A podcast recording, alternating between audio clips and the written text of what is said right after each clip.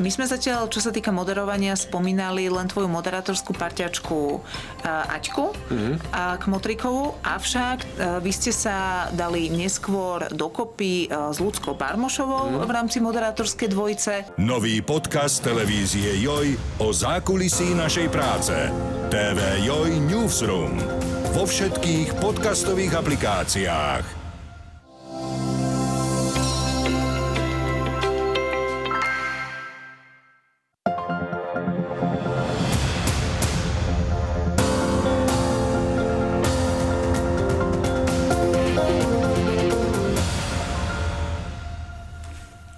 Pekný deň. Aktuálne štúdijné výsledky PISA nedopadli tento rok veľmi dobre. Čím to je? Samotnými žiakmi, učiteľmi či ďalšími subjektmi? Aj o tomto sa budeme rozprávať aktuálne v podcaste dvadsaťštyri televízie Joj s pani Ivanou Pichaničovou, konkrétne z Národného inštitútu vzdelávania a mládeže. Pekný deň aj vám. Ďakujem, že ste prijali pozvanie do štúdia. Dobrý deň, ja ďakujem za pozvanie. Moje meno je Nikola Richterová a som reportérkou televízie Joj. Pani Pichaničová, keď sa povie PISA, čo to znamená? PISA je program pre hodnotenie študentov, medzinárodný program, ktorý organizačne nejakým spôsobom zabezpečuje ó é cé dé, Organizácia pre hospodársky rozvoj a spoluprácu. A toto meranie sa zacieľuje na pätnásťročných žiakov, ktorí vo väčšine tých krajín ó é cé dé aj sveta ukončujú svoju základoškolskú dochádzku a, a sú pripravení do, vstúpiť aj na trh práce. A ide o overovanie tých jednotlivých vzdelacích systémov, do akej miery dokážu žiakov v podstate pripraviť na trh práce a na bežný reálny život. Čiže overuje gramotnosti, čitateľskú, matematickú, prírodovednú, prípadne finančnú a takisto testuje aj také inovatívne domény, ako napríklad tímové riešenie problémov, globálne kompetencie a podobne. Uh-huh. Ako funguje toto testovanie v praxi a o koľký ročník už ide?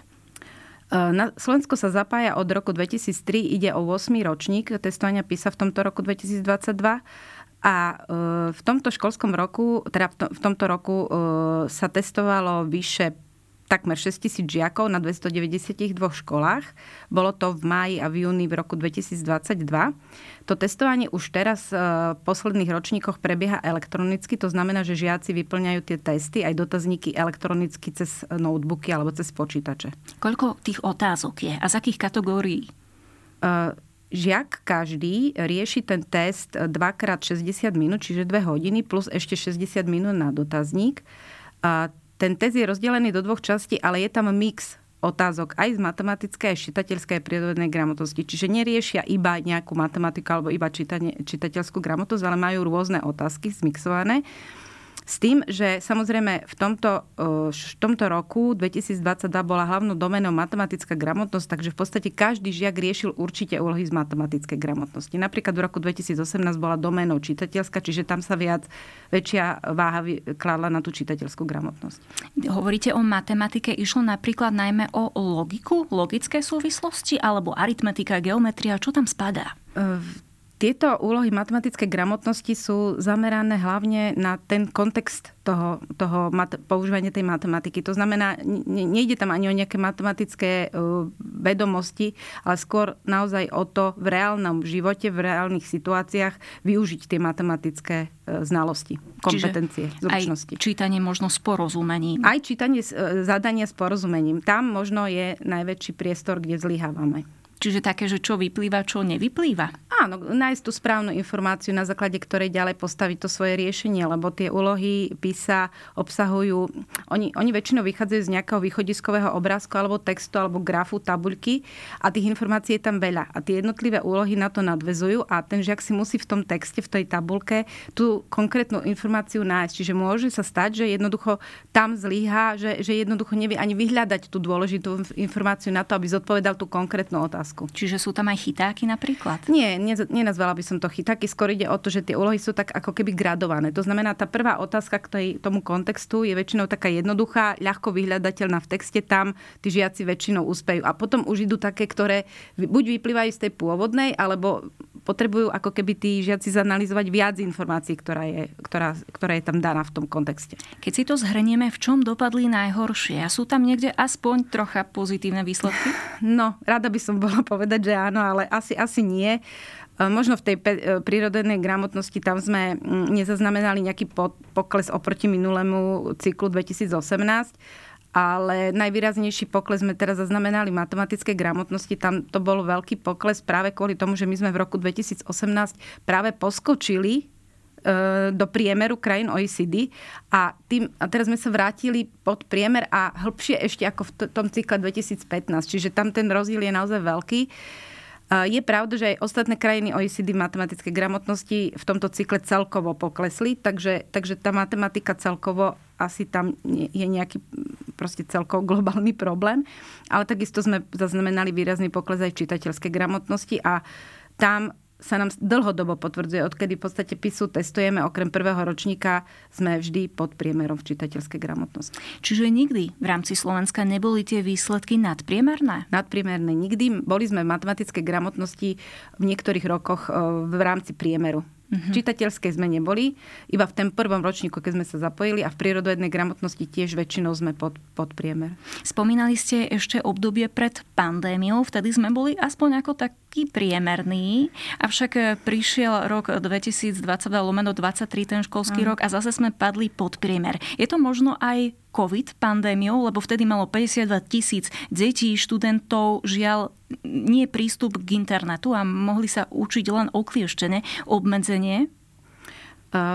V podstate všetky krajiny O E C D v tejto PISA dvadsaťdva majú, zaznamenali nejaký pokles, alebo priemer krajín O E C D poklesol. Čiže je zjavné, že to môže byť aj vplyvom tej pandémie. Aj O E C D si to vysvetľuje ako jeden z dôvodov. Čo sa týka ale Slovenska, určite to nemôžeme teda iba dávať ako keby závinu tej pandémii. Tie, tie dáta z PISy sú veľmi zaujímavé. Napríklad ukázali, že krajiny, kde mali kratšie zatvorené školy, dosiahli v tejto PISe dvadsaťdva lepšie výsledky. To je jednoznačný fakt. Samozrejme sú tam výnimky, ale, ale trend je takýto. Na Slovensku sme mali školy, patríme medzi krajiny do tej skupiny, kde sme mali dosť dlho zatvorené školy v porovnaní s inými krajinami, ale nejde len o tú dĺžku, tam ide aj o tú kvalitu toho vzdelávania, pretože tam tie ďalšie dotazníkové šetrenia napríklad ukázali, že žiaci, ktorí mali počas zatvorenia škôl, počas tej distančného vzdelávania, ne, nemali prístup k k materiálom, nemali podporu učiteľa, nemohli sa pripojiť online, nebol pravidelný kontakt učiteľa s nimi, dopadali oveľa horšie.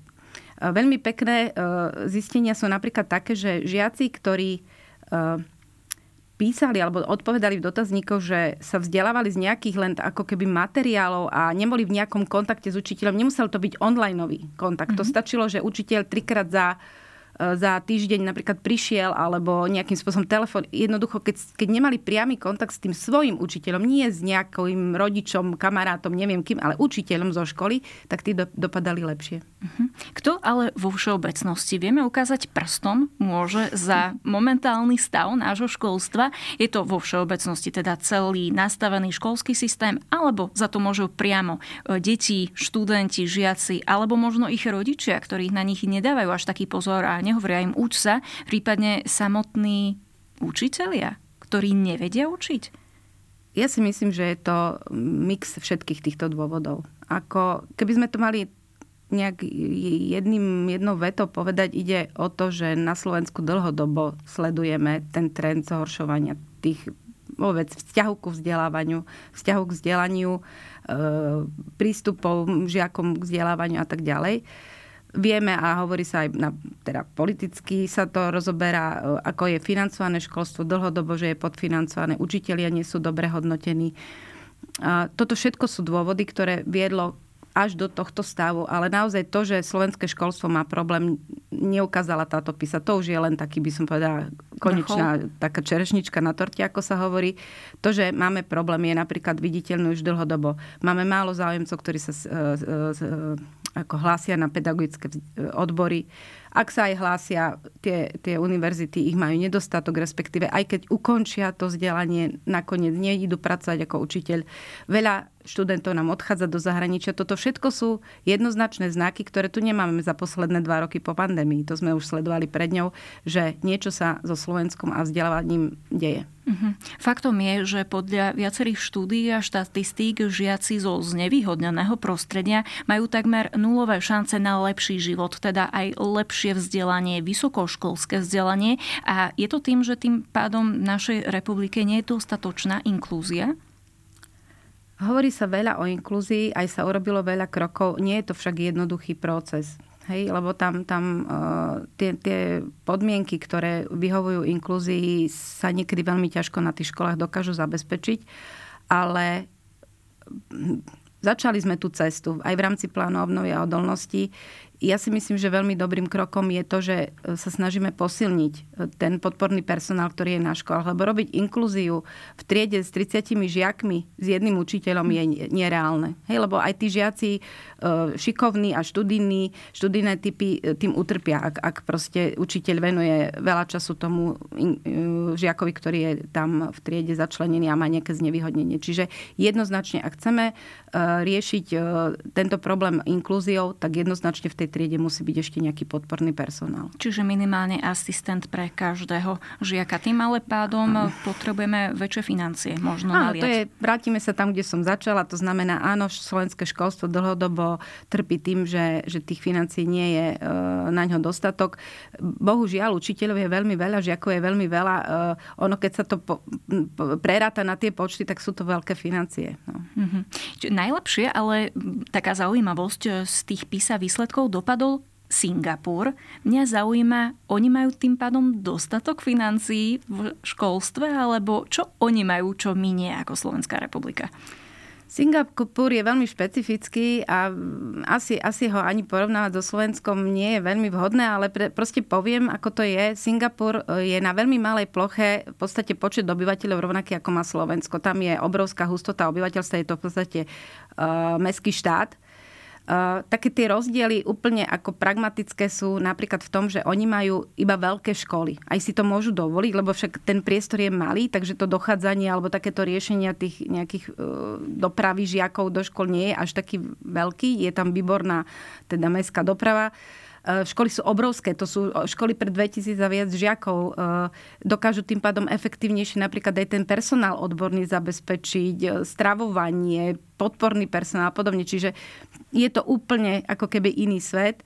Napríklad zaujímavosťou je, že všetci učitelia matematiky študujú na tej istej škole. To znamená, naozaj tá škola dokáže vyprodukovať kvalitných učiteľov, rovnako kvalitných, rovnako zdatných napríklad tej matematike. A je tam kopec ďalších takýchto zaujímavých rozdielov. Ale hovorím, Singapur je trošku, trošku iný svet voči Slovensku, ale my sa porovnávame s inými krajinami, ktoré napríklad Češi, Slovinci. Nehovorím o Estoncoch, ktorí výrazne vyskočili a stále sa držia na tých vysokých úrovniach nad priemer ó é cé dé vo všetkých gramotnostiach. A to sú krajiny, ktoré boli krajiny bývalého komunistického bloku. Česi sú veľmi vopred oproti nám? Češi sú určite sú lepšie ako my. V podstate vo všetkých gramotnostiach sa nachádzajú vždy nad, nad priemerom ó é cé dé. Aj po minulé roky, áno, hej, stále áno, si držia. Dlhodobo, áno. A čím to je, keď sú len pár kilometrov od nás a boli sme v minulosti ešte Československá republika a my sme dole? Keby som vedela, asi, asi by sme naozaj boli múdrejší. Ťažko povedať, naozaj tá analýza sa asi ešte zatiaľ nejaká nerobila. Ja osobne si myslím, že dosť veľa závisí aj na tej motivácii žiakov a k tomu prístupu k vzdelaniu a vzdelávaniu ako takému. Aj k tomu samotnému testovaniu. Už len to, akým učitelia spôsobom tých žiakov namotivujú, aby na tie testy naozaj sa snažili odpovedať. Aj toto môže byť dôvod, prečo prečo ten výsledok je horší, ale môže to byť celkovým nastavením spoločnosti. Hej, ako ja, ja Česko hodnotím ako vysokokultúrnu krajinu a aj e, proste ľudia, ktorí pracujú na zamestnaniach nie s vysokoškolským vzdelaním, sú veľmi kultúrni, chodia na kultúrne podujatia, do divadiel a tak ďalej. Na Slovensku toto podľa mňa nie je zvykom. Čiže je to možno aj určitá povahová črta. Chýba tým pádom chuť do vzdelávania, chuť učiť sa na Slovensku? Možno radosť zo vzdelávania, zo štúdia? Ja si nemyslím, že problém je, že by deti nemali radosť zo vzdelávania. Dieťa je prirodzene zvedavé a, a má záujem sa dozvedieť nové veci. Ide o ten spôsob, akým to e, učitelia robia a že či ich dokážu aj ďalej motivovať. Lebo to dieťa prichádza prirodzene zvedavé, ale keď e, v podstate je učené spôsobom nejakým iba frontálnym, vysvetľujúcim a je nútené iba opakovať a memorovať, tak postupne ten jeho záujem prirodzený ako keby ubíjame a, a už potom tie výsledky nie sú také, aké sú. Čiže podľa mňa tam u nás naozaj treba výrazným spôsobom e, sa pozrieť na to, do akej miery sú učitelia motivovaní kvalitne učiť a do akej miery sú tým pádom žiaci motivovaní. Do, m, učiteľ, ktorý je motivačný, motivujúcim prvkom pre žiaka, dokáže vychovať a naučiť aj veľmi kvalitného žiaka. To potvrdzujem, ale akým spôsobom dokážeme motivovať učiteľov, aby deti dokázali naučiť kriticky myslieť? Pretože ja si ešte pamätám zo svojho štúdia na gymnázium, neviem ako to je teraz, ale väčšinou to bolo len o tom, že prišiel daný profesor, ktorý povedal, otvorte si zošit a začal diktovať učivo. Na ďalší deň alebo týždeň z toho bola písomka a jednoducho to boli nalinkované informácie, ktoré my sme sa naučili ako cvičené opice, ale žiadna pridaná hodnota. Samozrejme s pár výnimkami, nebudem konkretizovať, ale žiaľ ten systém, mám pocit, že aj po tých možno desiatich rokoch, čo som už preč zo školy, sa nejako výrazne nezmenil. Naozaj, ako ste povedali, určite máme na Slovensku veľmi kvalitných a veľmi šikovných učiteľov. Len ich je teda málo. Predpokladám, že tie výsledky sú toho následkom. Motivovať učiteľa, aby bol motivujúcim prvkom pre žiakov, naozaj treba už na tej vysokej škole, keď je vzdelávaný. Ak vysoká škola nedokáže kvalitne pripraviť budúceho pedagoga, A, tak potom nemôžeme od neho očakávať, že vlastnou iniciatívou a hlavou proti múru proste prekoná všetky prekážky. Samozrejme aj to finančné ohodnotenie veľmi významne to, na toto vplýva, pretože kvalitného učiteľa dostaneme iba vtedy, keď sa aj prihlási na tú vysokú školu a keď proste tí najšikovnejší, motivovaní študenti odchádzajú do zahraničia alebo študujú na iných školách, kde tá perspektíva potom tej ďalšej práce a toho príjmu z tej novej ďalšej práce je lepšia, tak samozrejme nepôjdu na pedagogické odbory. Čiže je to uh, ako keby taký systémový, systémový problém. Naozaj treba zvýšiť uh, významne tú, tú pozíciu učiteľa, tú, tú úroveň, ako vnímame učiteľské povolanie, aj tým platom, aj tými pracovnými podmienkami, aj napríklad tými pomocnými personálom v triedach a podobne. Ako by mala v optimálnej sfére vyzerať správna vyučovacia hodina? Keby sme mali už zabezpečené naozaj aj vyšší plat, aj možno nejaké lepšie postavenie, lebo dnes je učiteľ akoby nadávka pre mnohých. Hmm. Samozrejme, áno, závisí od prípadu k prípadu, ale predstavme si matematiku alebo slovenčinu. Príde učiteľ, koľko percent by mal vysvetľovať, koľko percent by mal nechať možno počítať alebo nechať sa zamýšľať tých žiakov a koľko ďalších percent by mala byť nejaká písomka, alebo sú testy vôbec e, povinné? Na toto pekne celkom dáva odpoveď tiež meranie PISA, pretože v tých dotazníkoch sa pýtali aj žiakov napríklad na to, ako vnímajú svoj, svoj život, ako sú s ním spokojní, ako sa cítia v škole. Takisto sa pýtali na to, akým spôsobom sú vzdelávaní a jednoznačne je tam závislosť pozitívna v tom zmysle, že žiaci, ktorých učitelia neučia len tak, ako keby vysvet, teda, ako keby len im niečo hovoria a potom od nich chcú, aby to naspäť opakovali, ale učiteľ, ktorý od nich žiada zdôvodniť, prečo niečo tak urobí, aj keď to urobil zle. Učiteľ, ktorý im dovolí urobiť chybu a hneď ich nestrestá za to, že žiak sa neobáva, že, že za chybu hneď bude nejako negatívne hodnotený.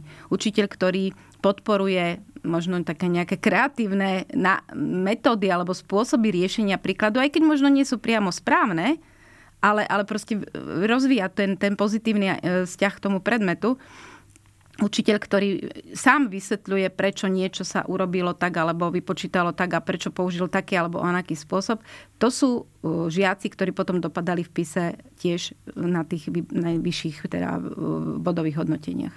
Existuje taký vtip, je tučniak, ktorý dostane od učiteľa za úlohu vyliesť na strom. dostane päťku a vedľa neho je napríklad medveď, ktorý je síce ohrabaný, ale dostane trojku, lebo tam vylezie, a potom gepard, ktorý s tým nemá najmenší problém, a potom zase všetci tí traja idú plávať a zase tučne je výborný plavec. Je toto možno vhodné aplikovať aj do tej študijnej sféry? Jednoducho niektorí študenti, žiaci sa snažia, vynaložia tri hodiny na písomku, ale aj napriek tomu majú štvorku, lebo napríklad dostanú blok, alebo majú problémy, dyslexie a podobne. Ako sa postaviť k tomu, aby má síce horšie známky, ale zároveň sa snaží? Hlavne na tých nižších ročníkoch vzdelávania v tých prvom a druhom cykle je veľmi dôležité žiakovi dať pocítiť tú radosť z toho, že, že sa zlepšil, alebo že teda sa snaží a že to ten učiteľ vidí. Čiže aj v, v, v rámci tej kurikulárnej reformy sa veľmi veľa diskutuje o tom, že žiakov aspoň na tých, tých prvých ročníkoch nehodnotiť známkami, ale a nejak tak akože sumárne a v porovnávaní s inými spolužiakmi, a hodnotiť ho samého voči sebe. To znamená, aký pokrok urobil, či sa snažil, ako sa snažil. Čiže toto sú určite spôsoby, akým tých žiakov nedemotivovať. Samozrejme, niekde na konci nejakého celku alebo nejakého ročníka, na konci polroka, treba robiť aj tie hodnotenia v tých vyšších ročníkoch, v, tom, v tých vyšších stupňoch vzdelávania, aby žiak teda videl aj tú spätnú väzbu, takú tú kvantitatívnu, ale určite u tých ma- malých žiakov uh, skôr ísť na to takéto to hodnotenie a hľadanie tých pozitív. Nie negatívnych stránok jeho spôsobov vzdelávania, jeho výsledkov, a skôr tie pozitívne stránky vnímať, aby to dieťa zostalo čo najdlhšie motivované, aby ho ten predmet bavil. A potom samozrejme, on sa ako sa vyvíja aj mentálne, už dokáže prijať aj možno tú kritiku, aj tú negatívnu známku. Len ich nezabíjať niekde na začiatku, aj pri veľkej snahe zlou známkou, potom naozaj ten žiak už nevidí ako keby dôvod, prečo by sa mal zlepšovať. Mm-hmm. Kedy najbližšie môžeme vidieť výsledky tej už vami spomínanej kurikulárnej reformy, lebo ona je nová? Áno, teda, teraz sa vlastne implementuje, veľa dokumentov sa ešte len pripravuje, vedú sa diskusie napríklad aj o tom, ako hodnotiť na tých jednotlivých stupňoch a cykloch vzdelávania. Takže naozaj sme na začiatku toho celého procesu. Tá reforma sa teraz experimentálne overuje na tridsiatich školách. Na budúci rok pribudnú ďalšie školy. Takže naozaj nečakajme rýchle riešenie a rýchle výsledky, ale to je úplne prirodzená vec. Jednoducho školstvo, školstvo nedokážeme zmeniť rýchlymi zmenami, nejakými rýchlo uvarenými, upečenými a dobre vyzerajúcimi. Naozaj tie, tie zmeny musia prísť postupne. Tam to mentálne nastavenie učiteľov, rodičov, žiakov sa musí postupne meniť. To sa nedá urobiť z roka na rok. Takže ten najbližší cyklus PISA Uh, meriať budeme už budúci rok. Takže tam neočakávam, že naraz, akože len preto, že sme na tridsiatich školách začali implementovať, už budeme mať uh, v budúcoročnej uh, PISA, teda, ktorá bude o dva roky PISA, nejaké výborné výsledky. Budeme, ja, ja osobne budem rada, ak už ešte hlbšie ten, ten pokles nezaznamenáme. Ale ja verím tomu, že ak tie nastavené reformné kroky uh, budeme nejakým spôsobom ich pokračovať a budeme ešte hľadať ďalšie spôsoby ešte, ešte skvalitnenia vzdelávania, buď učiteľov, postavenia učiteľov, postavenia riaditeľov, financovania škôl, tých podporných opatrení a podobne, tak je vysoká pravdepodobnosť, že v tých ďalších a ďalších ročníkoch PISA postupne sa prestaneme klesať, začneme pomaličky stúpať a v ideálnom stave sa dostaneme aspoň na ten priemer ó é cé dé. Možno sa vyrovnáme aj Čechom. No, akorát ste mi zobrali slova. Avšak ako vy skúmate alebo vyberáte dané školy? Lebo tridsať škôl je len taká vzorka naprieč Slovenskom? Čo sa týka kurikulárnej reformy, tak toto bolo naplánované, tak toto bolo nastavené, že sa začne teraz maličkým počtom škôl. Tie školy, to sú také aktívne školy, ktoré mali záujem sa zúčastniť nie toho ako keby pokusných králikov toho prvého roku experimentálneho overovania. A následne vlastne, ako počúvate aj z médií, pán minister sa viackrát vyjadril, existuje portál, na ktorý sa nahlasujú školy pre tie ďalšie roky a máme oveľa väčší už počet záujemcov, ako reálne plánujeme zapojiť v tom ďalšom roku. Mohlo by možno zlepšiť aj celkový ten stav školstva, napríklad voľba u študentov daných predmetov, ako majú v Amerike? Vymyslím si, bavia ma technické vedy, tým pádom bude mať o niečo menej slovenčiny, dejepisu, náuky o spoločnosti a naopak sa zameriam na fyziku, chémiu a podobne. Či takto to nikdy nebude fungovať na Slovensku? Takýto model je napríklad v niektorých krajinách, napríklad v Spojených štátoch amerických, ale oni ne, napríklad v PISA až také nejaké výnimočné výsledky ne, ne, ne, nemajú. Čiže podľa mňa tých modelov, ako, ako nastaviť vzdelávanie, je veľa, ale uh, nemyslím si, že toto je niečo, čo vyrieši problém. Hej? Uh, hlavne na tých nižších stupňoch vzdelávania, na tej základnej škole, uh, nejaké špecifické uh, už ako keby postavenie toho žiaka pred voľbu, že čo ma viac baví alebo menej baví, nemyslím si, že je vhodné, lebo to, ten žiak ešte nie je na takej ako keby úrovni toho rozvoja svojho, že by vedel posúdiť. Čiže naozaj ja mám skôr taký názor, že tým žiakom treba ponúknuť všeho chuť, všetko, čiže aj cez, aj cez tie umelecké nejaké um, ako predmety alebo, alebo tvorivé záležitosti, samozrejme cez tie bežné predmety, ktoré ste spomínali. A až potom možno na tej strednej škole, keď sa už ten človek kreuje, keď už uvažuje o tom, čo bude v svojom živote chcieť robiť, čo bude chcieť študovať, tak tam ale tie stredné školy už dnes majú priestor na to, aby posilňovali tie hodiny u toho žiaka, ktoré, ktoré ho bavia, ktorým sa chce viac venovať, ktoré, ktorý, ktoré chce potom ďalej študovať napríklad. Ja napríklad vidím problém v tom, aspoň za mojich čias, to bolo tak, že každý žiak bol vystresovaný, pretože sa musel učiť perfektne na každú hodinu, lebo matematika Matematika bola najdôležitejší predmet pre mateka, matematikára, slovenčina, opäť ano. Pre slovenčinára, až po telesnú výchovu. Kde nájsť ten priesečník Vennovho diagramu, aby aj dieťa bolo v poriadku, možno aj po tej psychickej stránke, aby nemalo úzkosti chodiť do školy a zase aj ten daný učiteľ bol OK s týmto vzdelávacím systémom. No, lebo napríklad tlačiť na všetky deti, aby mali z matematiky jednotku, je asi nonsens. To sa, to, to, toto je naozaj tá práca, ktorú má robiť aj vedenie školy s učiteľmi, aj vedenie školy alebo učitelia, triedni učitelia s rodičmi. Vnímať to prostredie školy ako priestor, kde ten žiak sám seba nejakým spôsobom kreuje, hľadá. Treba naozaj hľadať tie spôsoby, ako tých žiakov motivovať, nie demotivovať.